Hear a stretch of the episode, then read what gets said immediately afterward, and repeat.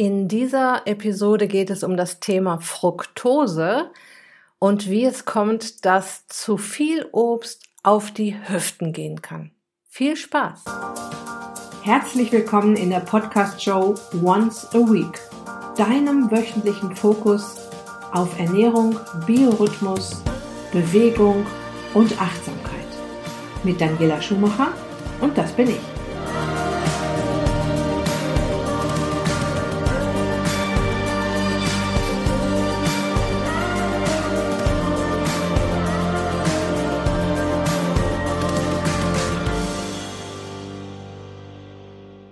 Eines schon mal vorweg, vor allem Fertignahrung wird mit Fruktose angereichert. Ich werde am Ende der Episode die Hauptverdächtigen noch nennen.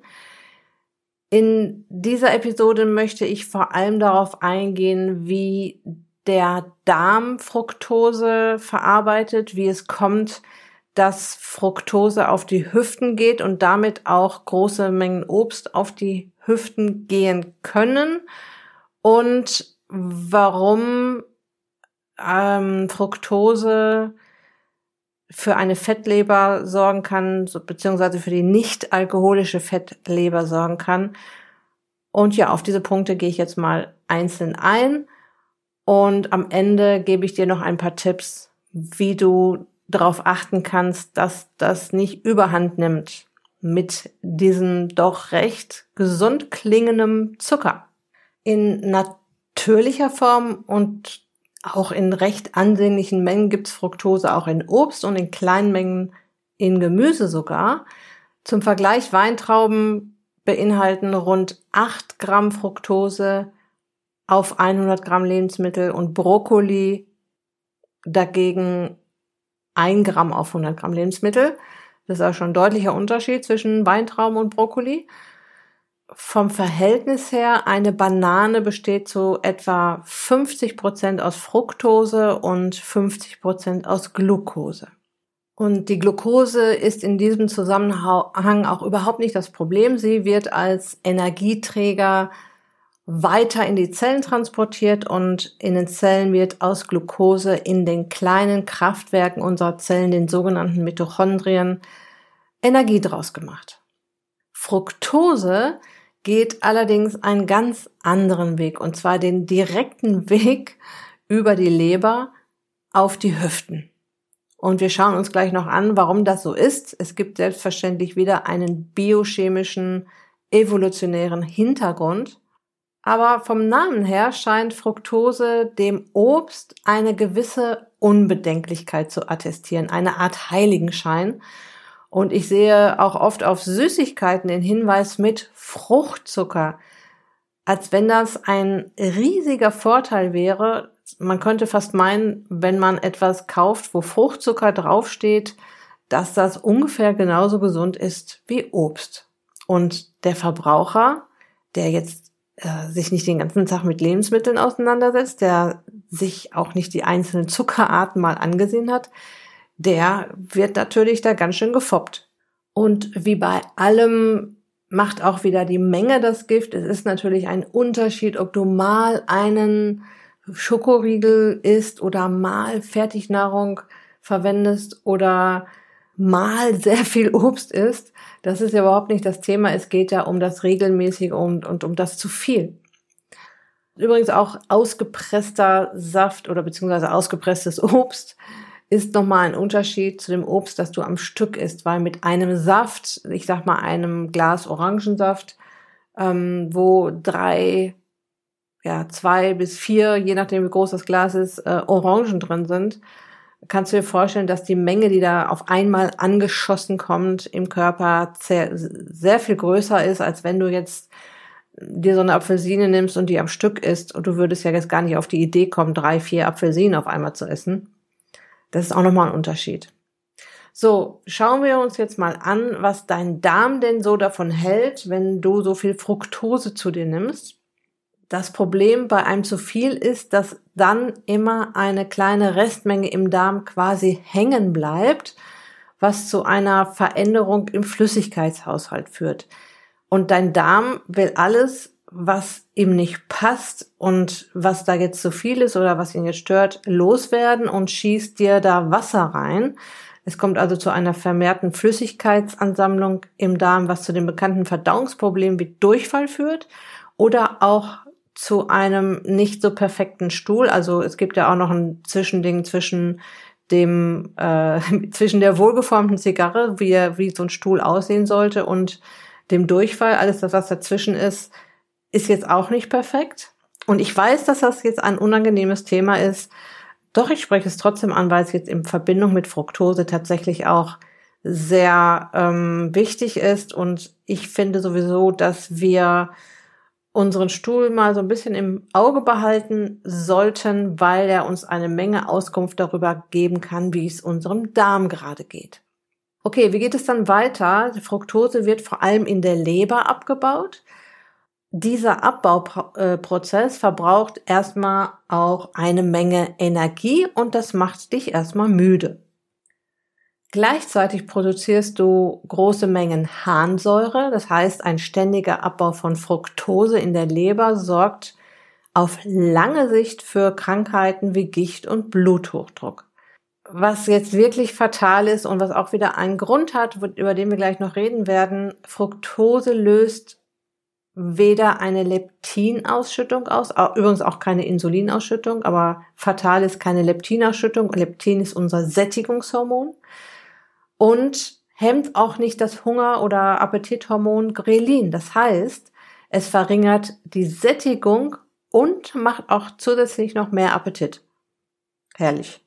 So, warum macht so ein Körper das? Und wenn du mir schon länger zuhörst, weißt du, dass es für solche Mechanismen im Körper immer einen evolutionären Hintergrund gibt. Das war mal wichtig, dass es genau so funktioniert hat, dass uns diese Zuckerart gnadenlos auf die Hüften gepackt wurde. Denn Fruktose kam bei unseren Vorfahren ja nur sehr selten und in kleinen Mengen vor. Ich meine, Fertignahrung gab es da nicht, also die zugesetzte Fruktose war nicht vorhanden, sondern nur Obst oder Honig. Und wenn wir damals also reife Früchte oder ein bisschen Honig gefunden haben, mussten wir in der Lage sein, so viel wie möglich davon zu essen und schnellstmöglich in Form von Fett zu speichern. Und deshalb hat der Körper es so eingerichtet, dass diese wahnsinnig energiehaltige Substanz keine Sättigung auslöst. Heftig, oder? Ja, es sind ein paar schädliche Nebenprodukte entstanden, natürlich nicht über solch einen langen Zeitraum, wie es bei uns jetzt ist, sondern nur in dieser Zeit, in der es halt mal Obst und Honig gab. Und das Speicherfett war jetzt einfach wichtiger. Und mit ein wenig mehr Körperfettanteil war die Wahrscheinlichkeit zu überleben sehr viel höher. Damals gab es Fruktose, wie gesagt, nur ein paar wenige Male im Jahr in größeren Mengen. Und jetzt überlege ich mal, wie das heute ist. Wir konsumieren täglich Fruktose, einmal in der Fertignahrung und auch im Obst. In der Fertignahrung natürlich in einer sehr, sehr konzentrierten Form. Fruktose wird also in Weltrekordzeit in Fett umgewandelt. Und deshalb mein Tipp: sieh Obst als eine Vitamin- und Mineralbombe, also als einen gesunden Nachtisch, als eine gesunde Süßigkeit. Gönn dir dein Obst als Nachtisch oder über deine Nahrung geschnippelt. Am besten nicht zwischen den Mahlzeiten, dann kommt dein Blutzuckerspiegel zur Ruhe und auch dein Verdauungstrakt hat seine Ruhe und kann sich ausruhen. Vermeide die schädliche, isolierte Fruktose in zum Beispiel süßen Getränken wie Limonade, Fruchtsäfte und Sirup, Süßigkeiten, Ketchup, Backwaren. Im vielen, was süß schmeckt, kannst du davon ausgehen, dass da jede Menge synthetisch hergestellter Zucker zugesetzt ist, und schau hinten auf die Verpackung und du wirst wahrscheinlich nach hinten rüberkippen, wenn du da teilweise siehst, wie oft du das Wort Fruktose dort findest. Und dort ist die Fruktose halt nicht so schön eingepackt wie in einer Apfelzelle, sondern sie wurde isoliert und dem Lebensmittel als unechte Süße zugegeben. Jetzt kommt aber der Oberknaller. Ein Bio-Multivitaminsaft wird genauso verstoffwechselt wie Alkohol. Übrigens, wenn du das alles mal ein bisschen nachlesen willst, empfehle ich dir das Wirkkochbuch von Professor Dr. Leo Primbum, seines Zeichen mein Dozent, als ich in der Ausbildung zur klinischen Psychoneuroimmunologie war.